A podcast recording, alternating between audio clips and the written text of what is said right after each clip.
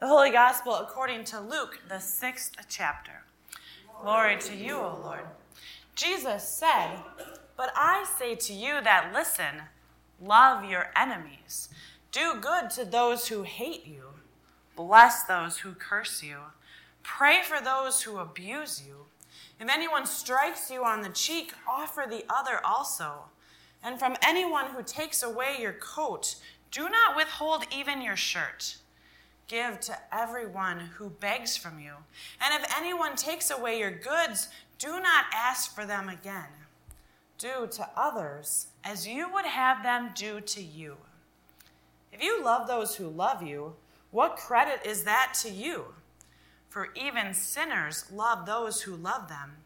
If you do good to those who do good to you, what credit is that to you? For even sinners do the same. If you lend to those from whom you hope to receive, what credit is that to you? Even sinners lend to sinners to receive as much again. But love your enemies, do good, and lend, expecting nothing in return. Your reward will be great in heaven, and you will be children of the Most High. For God is kind to the ungrateful and the wicked. Be merciful, just as your Father is merciful.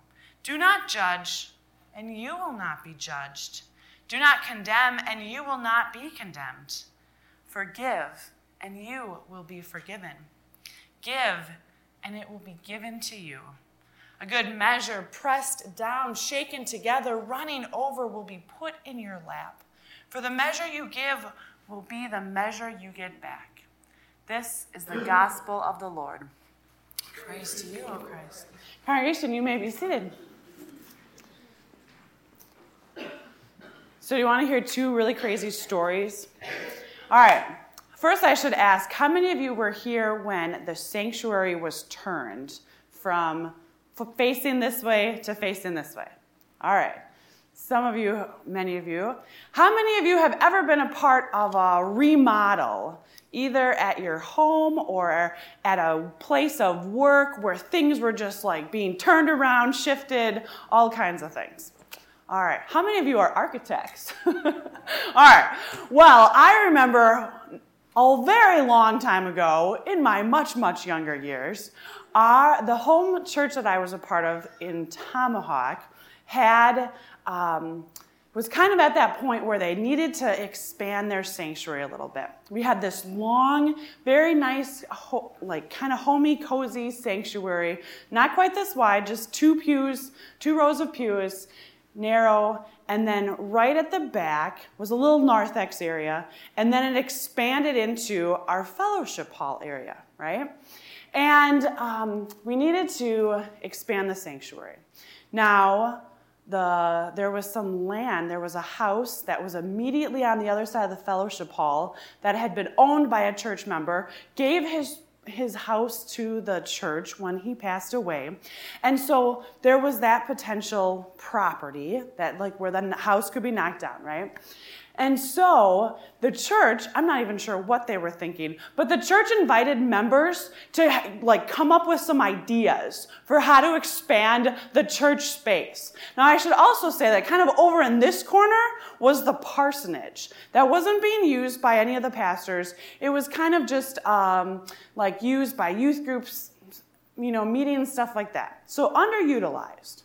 So, in my brilliant mind, I thought, well, we could just expand on the other side of that fellowship hall. We could open up, the fellowship hall could be like on that nice plot of land to the west, and then the sanctuary could be widened up and expanded, right? Well, little did I know that entire brick wall that ran the length of the building was like a kind of a foundational wall. What's that called? Um, a load bearing wall. Exactly. So even though I had this great plan that I had submitted, it was not really a realistic plan for expanding the sanctuary. All right, well, that gets me to the next thing that happened this week. Nancy is so good at being able to take cold calls, sales um, from people who walk into the office. So this guy comes in the office and says, I happen to be driving by from the Appleton area and noticed your parking lot. And I have a great idea how to like make your parking lot be so much better. We can do a new parking lot for you. It'll last forever. It'll like cut down on all of your expenses, blah, blah, blah. And so then he said, and now I should also say, Nancy's like doing like a great job being welcoming and inviting and just nodding her head. And John and I are sitting in the pastor's office, right? And so he's like trying to like, Nancy, is there anyone I can talk to? And John and I are just like quiet as mice, not even wanting to get into this conversation. And then he goes on to say, we just put concrete over your asphalt. At which point, I'm in the, in the office going, like, and John's like, and I'm thinking to myself, why would you put concrete over asphalt? How could that even be a good solution? If you're going to go to all of that work, why wouldn't you tear up the asphalt and start fresh? Because all of the cracks are going to eventually like make the concrete shift, wouldn't you think? And then in looking at this picture, there's not even rebar in this concrete. And little do they know, there's a little spring on the down by the, the, the grass that they don't know about. So thankfully, Nancy was just like, "Oh, if you have anything to pass on, I can give it to our property person." So if you would like to get a good laugh, you can read more about putting concrete over asphalt. Now, all of that is to say when it comes to building up the kingdom of God, Jesus knows what that should look like. When it comes to trying to expand a sanctuary, I have no idea how to do that. We need the professionals to do that. And even when it comes to replacing a parking lot, we're going to let the outdoor backyard team figure out what the best option is for that. You and I, though, have been called to this work about how it is that we can continue what God has already started in Jesus.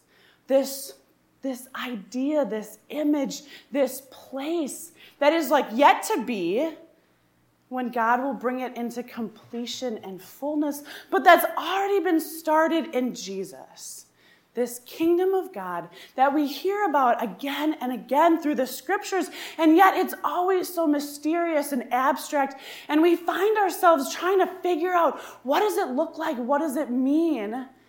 How do we live it now? How do we become a part of it? How do we become workers in it? Even if we don't know anything about load bearing walls or cracks in the parking lot. So, our Gospels today continues where Jesus left off last week. And in this sermon, it's the Sermon on the Plain in Luke's Gospel. So, Jesus is kind of on this level place, level ground, not on the mountaintop that he is in Matthew's Gospel, where in Matthew he begins with all of these beautiful blessings, these beatitudes. Blessed are and he talks about all of these situations in people's lives where they are experiencing difficulty or pain or challenge. And he says, even though you're in the midst of those things, trust that they're not going to go on forever. Trust that they won't be the end. You will be blessed, even though it doesn't feel like it now. But in Luke's gospel, as we heard from last week, there's four blessings. Blessed are those who are poor, blessed are the hungry, blessed are those who are humiliated on having an, an association with Jesus. And then Jesus goes on to describe all of these woes. Woe to you who are rich. Woe to you who are full now. Woe to you who laugh now. And then Jesus continues with these words Love your enemies. If someone has taken something from you, give them your shirt as well. And we might think to ourselves, how can we even do any of those things? How can we even begin to be a part of what that kingdom looks like? And I don't think that Jesus says these words to us to try and shame us or make us feel bad or to say that it's impossible. I think Jesus speaks these words to us this day because, one, I think he wants to speak a word of hope, and I think he wants to speak a word of challenge too. All right, so first think about this. When have you heard hope in your life? What has that looked like? What has that sounded like for you? What was going on in your life at that time? Maybe you too were in a really difficult place.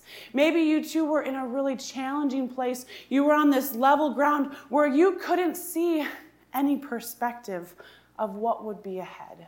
You couldn't see anything but what you were in and how difficult or painful that was. You couldn't see that you'd ever get out of it. And maybe someone came along and said, You know what?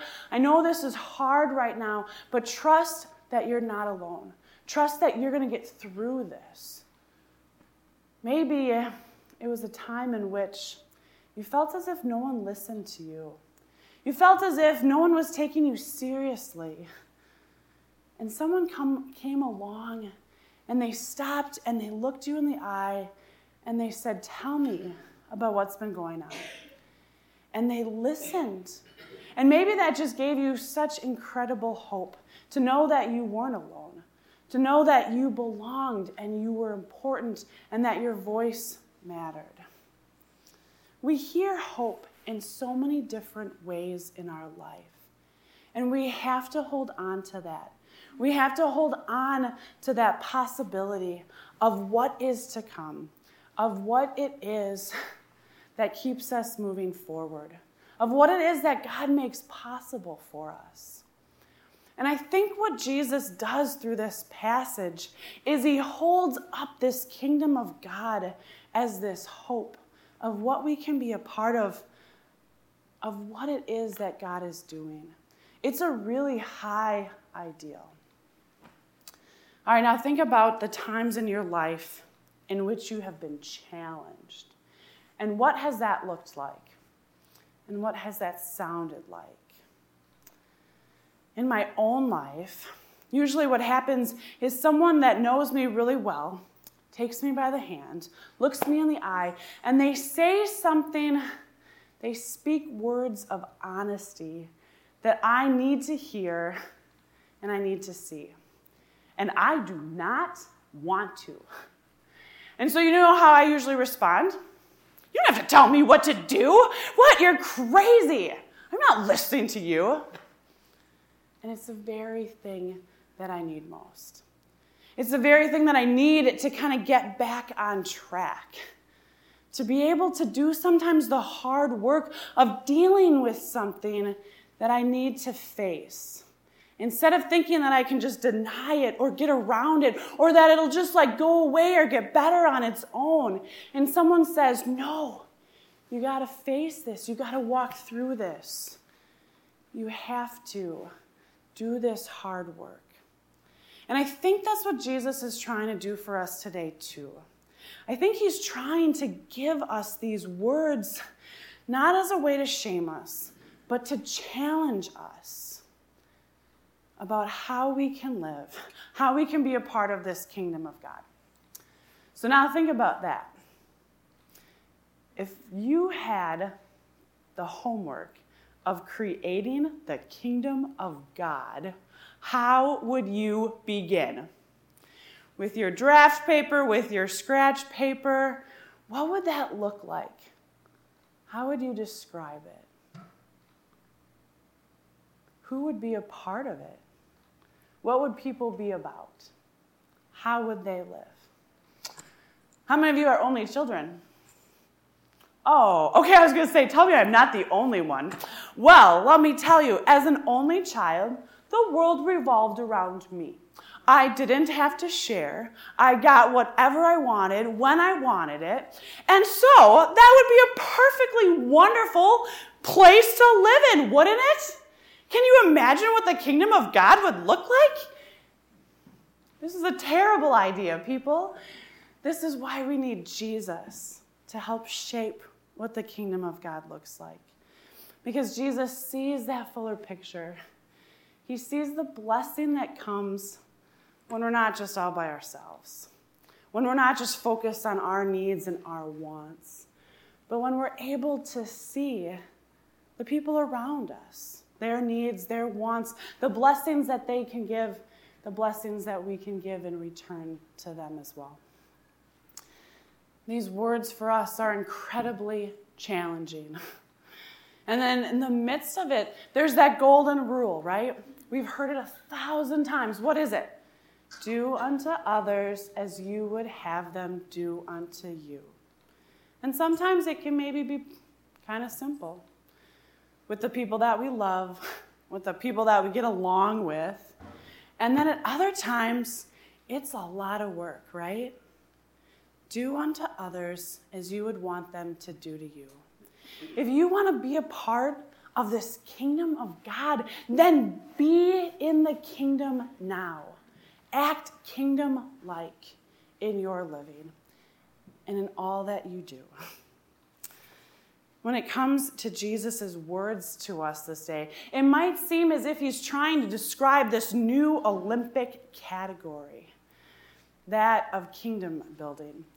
Its grandeur far beyond that of gold and silver and jewels, but something that is so incredibly more lasting, more meaningful, deeper than all of that, built on relationship and community and connectedness, blessings that run deep and last forever.